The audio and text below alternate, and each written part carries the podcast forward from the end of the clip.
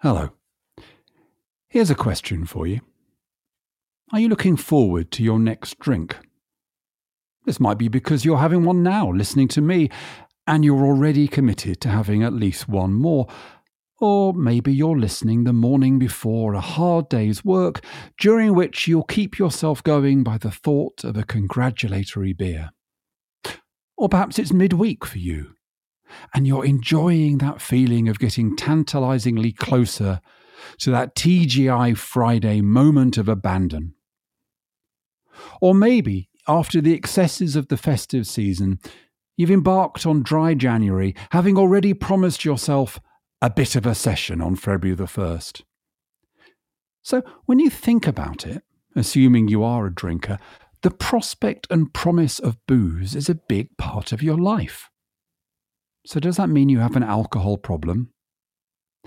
I think the answer of my guest on this edition of Bridges will be yes, and no, and maybe.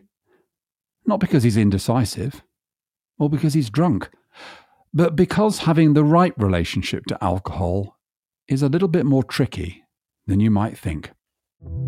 This is Bridges to the Future, the Big Ideas podcast, brought to you by the RSA with your host, Matthew Taylor. So I'm delighted to welcome my old friend and, it has to be admitted, drinking buddy, Adrian Chiles, onto Bridges to the Future. We are old friends, but we're going to try to avoid this conversation making it feel like you're eavesdropping on two old codgers down the pub together. so, uh, Adrian, thanks for joining us. How are you?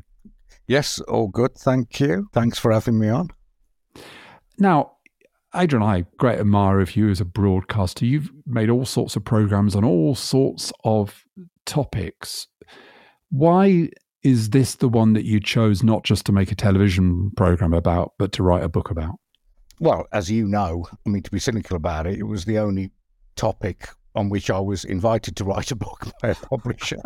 you know, we don't decide these things. Publishers or TV commissioners or whatever decide who writes what or who broadcasts what. I just thought, having made a TV documentary about drinking, about specifically my drinking, I realised I'd sort of blundered into an important area, which, you know, in summation is that, you know, you can be drinking an awful lot and you could be drinking every day. You can be like I was. You could, you know, couldn't imagine a social occasion without drinking. Yet, just because you don't conform to some stereotypical cartoon image of the problem drinker or this thing we call an alcoholic, because you're not waking up in a skip or drinking sherry on your cornflakes or whatever, then you haven't got a problem when in fact you sort of might have. Yeah, and that's a kind of recurrent theme in the book is your frustration in a sense with people's inability to recognize that having an issue or a problem with alcohol does not necessarily mean you're an alcoholic. And equally, mm-hmm. the way of addressing the fact that you've got an issue or a problem with alcohol is not always abstinence. That is something you keep coming back to. Yeah. Well, for a start, you know, and I'm not picking a fight here, particularly not with Alcoholics Anonymous, who do great work. Clinically speaking, there isn't really a, such a thing as alcoholism or an alcoholic. You know, it's not the kind of expression clinicians use any more than they use the word smokeaholic to describe somebody who smokes 80 a day or a heroinaholic. The idea of the alcoholic, the ism, it makes it sound like a disease which you've either have or haven't got. And I, I just think that kind of in a way reduces it to a binary absurdity. And I think it's actually very simple. The more I the more I think about it, the more I think it's actually very simple. You know, if you're drinking 20 units of alcohol a week regularly, you're a little bit addicted. If you're drinking 50 units a week, you're much more addicted. If you're drinking 100 units a week, like I was, then you're very addicted to it. And whether or not I was waking up in a skip or not is kind of beside the point. I was better off waking in my own bed. But in terms of my dependence on alcohol as a drug, I was just the same as anyone else who had a, was drinking that much. And you're ambivalent, it seems to me, in, in the book about the notion of alcoholism as a disease. You're, you you kind of get where it's coming from because it's about not blaming the victim and treating people in a way which recognizes that they're probably drinking far too much because there are other issues in their lives. But you're not entirely happy with this notion of disease, are you? Well, no, I'm not, and I'm and I'm not the only one. You know, this it's put down very deep roots. This idea of the alcoholic. And I don't think anyone can clearly define it. Oh, he's a massive drinker, but is he an alcoholic? I just don't think it matters. If you're drinking loads, week in, week out, you are addicted to alcohol and to a great degree, and you will probably make yourself ill. You know, just leave it at that. The idea of, you know, the alcoholism as a thing came from a good place, you know, to people just taking the blame away from people, saying there's nothing you can do about this. It's not your fault. And and so on, kind of all of which I'd kind of go along with. But the the, the problem is, is that the ideas put down such deep roots that there's this feeling that the only way of dealing with dependence on alcohol and addiction to alcohol is to stop completely. Now, that is absolutely appropriate for many people. And I've got absolutely no problem with doing that. My problem with it is that people are so frightened of being told that they can't ever drink again when so much of their social life is based around it, that they're frightened of seeking help and being told it's impossible to cut down. The only thing to do is, is stop. Then, you know, then they don't attempt to do so. You know, there is a third way. Yeah, and, and that took me to what I, I thought was a kind of implicit paradox in the book which was in a sense that that moderation, in your case, drinking a half or a third as as much as you drunk in your pomp, it's harder. It's harder than giving up because giving up is hard for a month or two months, but then it's habitual and people know you're not a drinker and you're in that position where if you did have a drink, everyone would be shocked. So you, you don't do it. But in a sense, and this is the paradox, the reason you've chosen the harder course of moderation rather than abstinence is because you need alcohol so much. Yeah, yeah. You can't live without it. This is absolutely true. This is true. And I think I sort of work with it rather than against it. And also, I can see the benefits in it. I mean, it's a bit like, you know, I did, I've done quite a lot of stuff about religion. And I'm very sort of pro religion, pro faith.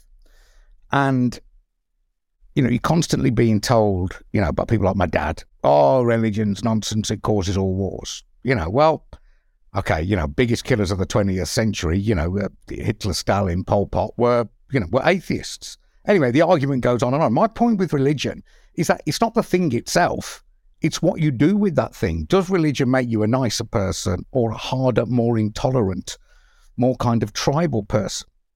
You know, it's what you do with the thing that is important. It's the same with fire. Fire can consume you, or fire can stop you from dying and keep you warm. You can drown in water, but you need it to sustain life.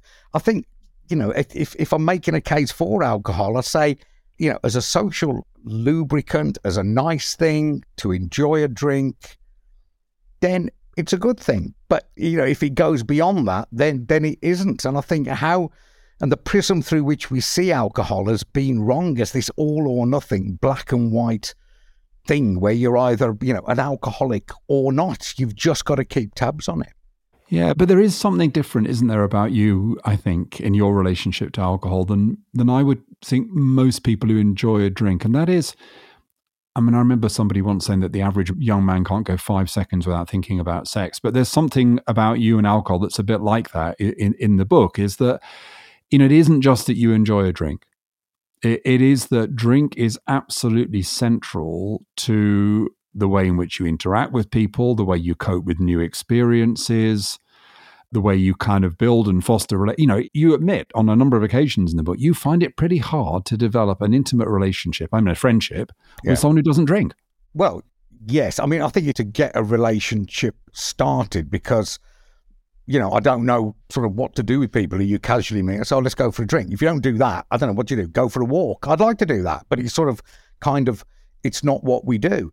And I think it is. Yes, it is important, but I'm, but I'm weaning myself off the extremities of that, thinking it's absolutely essential. And I think that's one of my tests to sort of how addicted you are, apart from the simple test of how much you actually drinking every week. I think it is do you consider alcohol to be absolutely essential to your experience, to your life? And I don't anymore. I think it's nice and it's not something I want to lose, which is the you know, it's kind of for the love of drinking. I want to moderate because I, you know, always want to have access to it when, you know, I'm old and you're even older. You know, I want us to be able to totter off down the pub and stare, you know, glassy eyed into the distance while we have a couple of pints, you know, boring any passing youths, telling them about our past lives. Oh, I want access to that.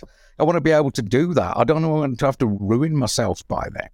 So I want to come back to this in a second, this kind of the journey you've been on. But before that, the, the book is, you know, like your football book, it's semi autobiographical.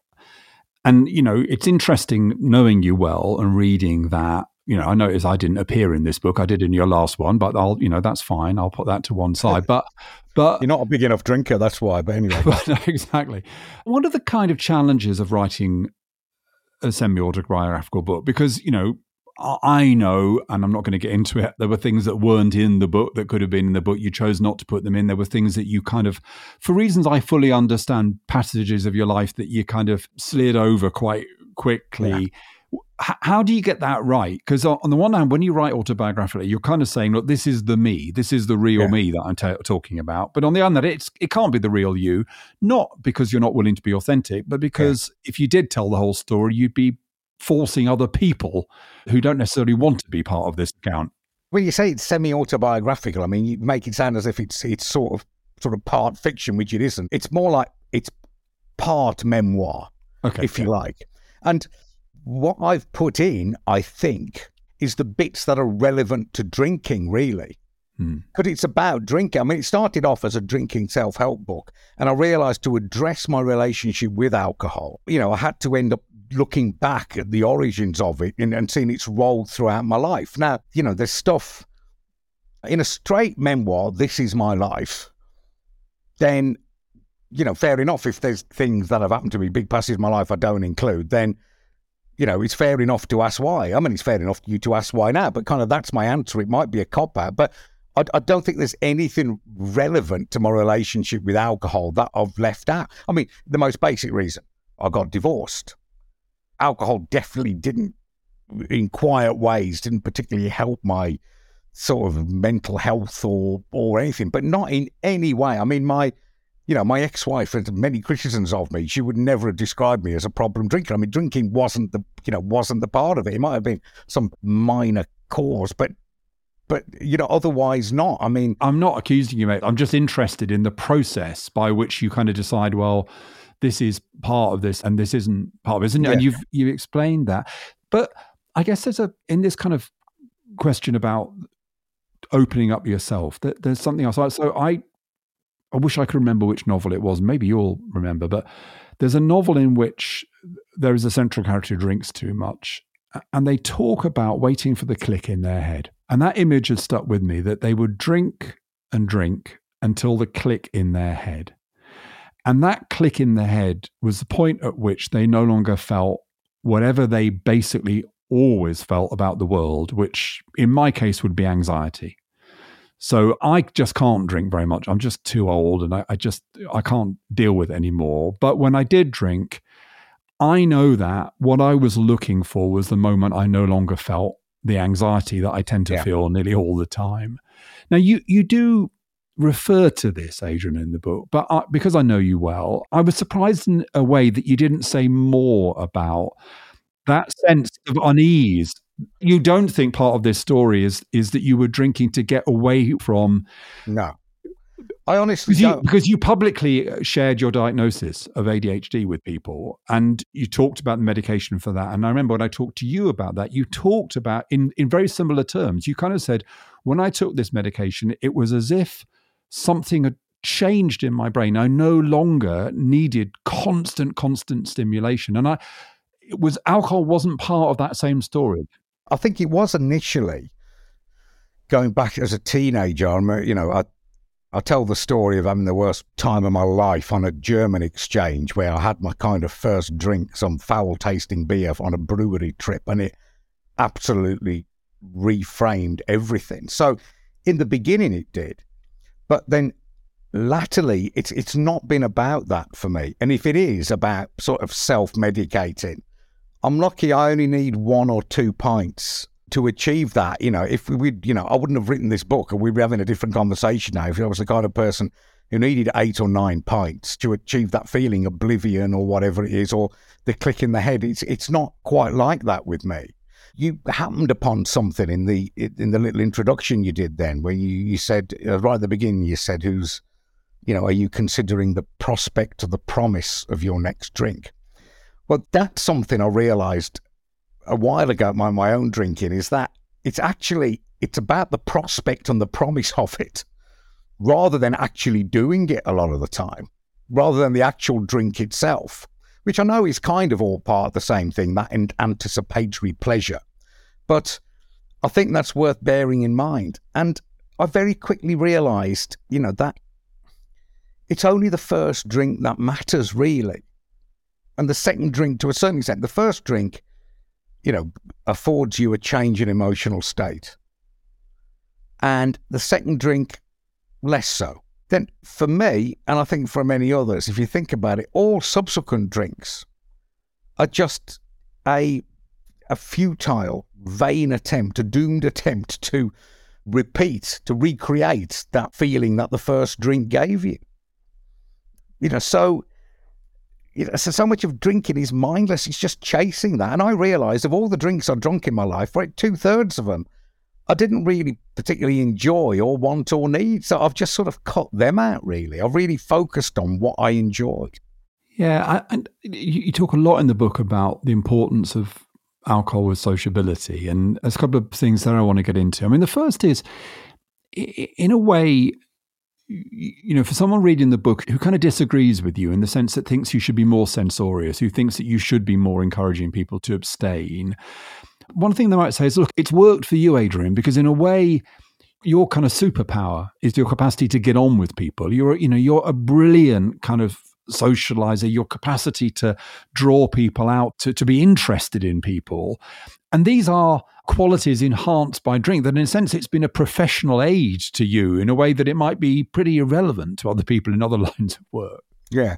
But yeah, that's not that I, you know, when I'm being interested and curious on the radio, I mean, I haven't been, I haven't been drinking for breakfast. I just want to, I just want to point out, but I know what you're saying, but I think, you know, probably arguing against myself in some way you'll identify. I don't, I think it's a myth that alcohol is essential to those things. If you struggle with your social skills and you think alcohol really helps you with that, to a great extent, I think that is probably a myth that alcohol has helped create in your own head. I was really moved in the World Cup looking at the Saudi Arabian fans when they beat Argentina. I'm thinking, are we looking at them, seeing them, them overjoyed, leaping around, absolutely overjoyed, thinking, of poor people. If only they could have had a drink, they'd really be able to celebrate properly. It was a nonsense. You know, if, if England, you know, hadn't been knocked out in the quarterfinals and gone on to win it, there'd be England fans in that stadium watching Harry Kane lift the World Cup. Who would have had the best night of their lives in that stadium? Were they really going to walk away thinking, oh, it was great, but it wasn't the same not being able to drink? If only we had had a drink, it would have been better. I mean, it's just, it's just a fallacy that drink sort of kids us on with.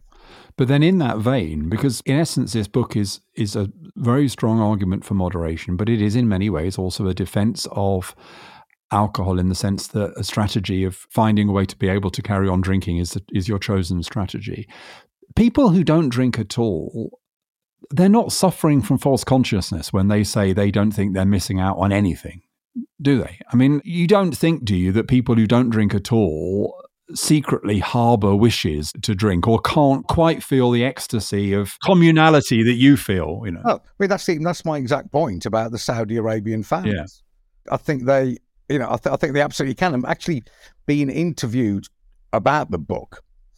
The interviews I've really enjoyed the most are the ones by people who've never drunk for whatever reason And then you just feel so ridiculous talking about the importance of it. I needed to keep drinking because I wanted to keep, I wanted to drink a little bit because, you know, I think that's what I need to do for my social life. It's built around it. And they're looking at me, go, what is this madness? you know, you don't, and I absolutely do get that. But, you know, I wish it, I wish it wasn't like that with me, but I might as well howl at the moon, you know, for wanting to be otherwise. That just, that's just how it is. So I think there's a healthier, you know, if someone grey, murky area of between abstinence and between drinking a lot, there's there's drinking less. Some for some reason with alcohol, everything's got to be black and white.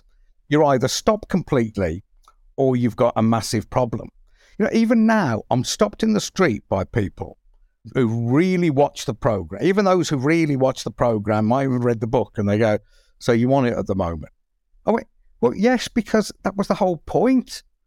I was saying that I, I hadn't given it up but it sort of has to be black and white. And this is something I wanted to get at. You know, people.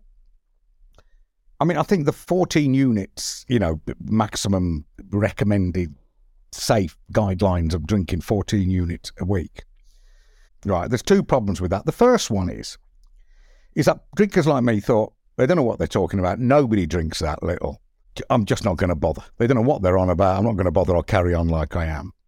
Right. So so we've seen it in a black and white fashion. Where what we needed to be told, which happens to be the truth, is that even if you just reduce from 50 to 30 units a week, you are relatively speaking doing yourself more relative good than going from 30 to 10. Because that's the way the sort of harm curve works. The other thing is, which I just think is so interesting, is that if you ask any big drinker, what percentage of all drinkers are drinking 14 units or less, are drinking within the guidelines? You ask them that question. This is just of all drinkers, so setting aside or anyone who doesn't drink at all. But of all drinkers, what percentage are drinking 14 units or less? You'll get an answer that somewhere between 0 and 5%. Well, the answer is 70%. Right? And even if you allow for a mass margin of error, vast margin of error, it's more than half. So most drinkers are drinking within the guidelines. So us big drinkers are the outliers. We just surround ourselves with other big drinkers to, you know, with some kind of affirmation. You know, we make it our social norm. If you didn't drink a drop, Matthew, we probably wouldn't have ended up lifelong friends, which is terrible. But this is what we do to confirm our own prejudices. And is there, I'm interested, Adrian, is you've got two daughters who are young adults. Oh. If they read the book, is there any danger that they'd read the book and think, oh, I see. So you can kind of do 80 or 90 in your uh, units a week when you're in your 20s and your 30s, and then you've got to get it down. And, you know, as long as you give it up in middle age because you can't really take it anymore because yeah. it's, it's really going to screw you up, well, you can get away with this. Because, I mean, that I think if there was any danger to your book, because the thing is, although your your message is strong and the way you've articulated it in the book and just now is strong, you do, I have to say, Adrian, you read this book and, and you read about some of the times you've had when you've been half cut, and you oh. and I envy you, and I think, oh, that look, and you say yourself, the, the reality is yeah. there's been some fantastic nights that you wouldn't have had without alcohol, yeah. and actually, yeah. when you rate in the book, when you rate how much of the drink was worthwhile, it's a much higher proportion when you were younger. So yeah, yeah. It, this is a kind of dangerous book in the hands of a young adult who might think, "Oh, well, this is great. I mean, mm. I, I, I can have a fantastic life, life like Adrian did till till I'm 40, and then I need to cut down a bit. Isn't it just about age?" I think there is that danger, but I think, you know, I think the more powerful message is like take, you know, as somebody put it in the book, take alcohol off its undeserved pedestal. Right, it's not the be all and end all. It's nice it's nice, but be careful with it. And the more you drink, the more you risk getting seriously addicted to it. You know, I think that's pretty clear. And also, just you can get more enjoyment from it by drinking less, by just not bothering with the ones that you don't want, need, or enjoy. I mean, a really powerful thought came to me, right, speaking in January about doing dry January, you know, which I got mixed feelings about or whatever, and how, you know, I've had a heavy Christmas. It just occurred to me nobody nobody ever got to New Year's Day or whenever their absence began and, and, reflects on their drinking over Christmas and what kind of Christmas they have. Nobody ever said, Do you know what? I really wish I'd drunk more. Right. They might say, Oh, I wish I could have done with drinking a bit less. And it's like after a night out. I can't ever think when I've woken up the following morning, think, oh God, I wish I'd drunk more last night. Just doesn't happen. I mean, unless you'd been driving and everyone else seemed to be having a great time and you weren't because you weren't drinking or whatever. But otherwise, you know, we just, I mean, it sounds obvious. We just drink too much, you know, just drink a bit less and you'll enjoy it more. So, you know, I really enjoyed the book, but I just wanted to end with with one one point that I think you didn't make. So if you if you sent me the draft of the book, I would have said, "Oh, there's another point I think you might like here," and that's a point that Charlotte Raven once made about, but she wasn't about alcohol; she was talking about cocaine. Yeah. And what she said was this: she said that that people who take cocaine will tell you that they're wild and reckless people. You know, they're taking a class A drug, they're living in the fast lane, they're doing these crazy things. But actually, the reason you take cocaine is because it makes everything entirely predictable. It makes everybody interesting. It makes you interesting to yourself. And you kind of know you're going to end up at two o'clock in the morning, I think she said, in the Groucho bar, talking to somebody, uh, having the conversation, which you think at the time is the most fascinating conversation ever to have happened in the world.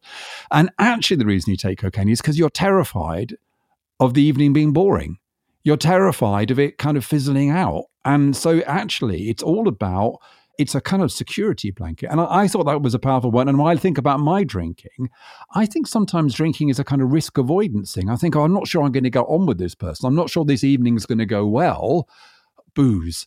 Booze will take the risk away from the evening. So I suppose I'm saying that in response to your point. Do you ever think, I wish I'd drunk more? No, but I think sometimes you might think, oh God, that was a bit awkward and tricky. And it wouldn't have been as awkward and tricky if everyone had had a few glasses of wine. Uh, maybe, maybe. And, you know, I have written, you know, there's quite a lot in there about, you know, drinking as a way of tackling boredom. But that in itself becomes boring, you know, and it does, you know, drinking, I suppose, you know, does make you think, you know, interesting is going to happen. Just being out, something might happen which means something great might happen tonight. So I'll stay out, and since I'm out, I'll carry on drinking. It's all part of the business. I mean, as you, you know, as Charlotte Raven put it, I think, you know, yeah, I mean, I suppose I wish I'd put it like that. There's, you know, they're certainly similar to alcohol. Well, Adrian, thanks so much for joining. I've got one last question, which is how's it going? How's moderation going? Have you stuck with it?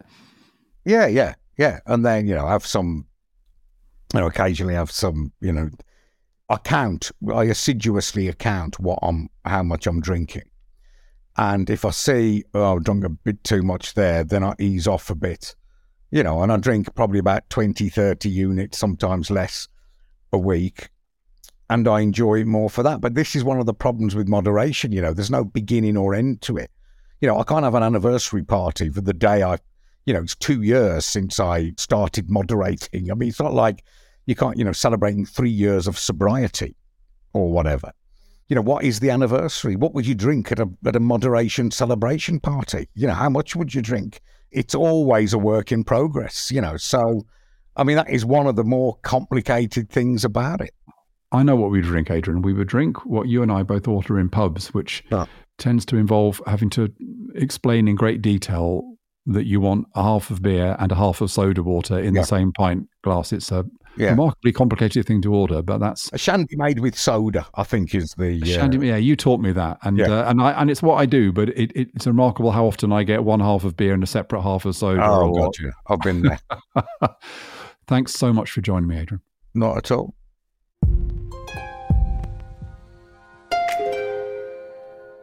So I'm still not sure about drink. I, I do think that if I was strong enough, I could do without and maybe I'd be fitter, maybe I'd be sharper. But there's a simple problem. If I do stop drinking, I rather fear I won't see as much as I want to of my old mate Adrian. We are the RSA. We enable the game changers of today to shift systems, challenge norms, and create impact where it's needed most. Visit thersa.org/approach to find out how and let's make change happen.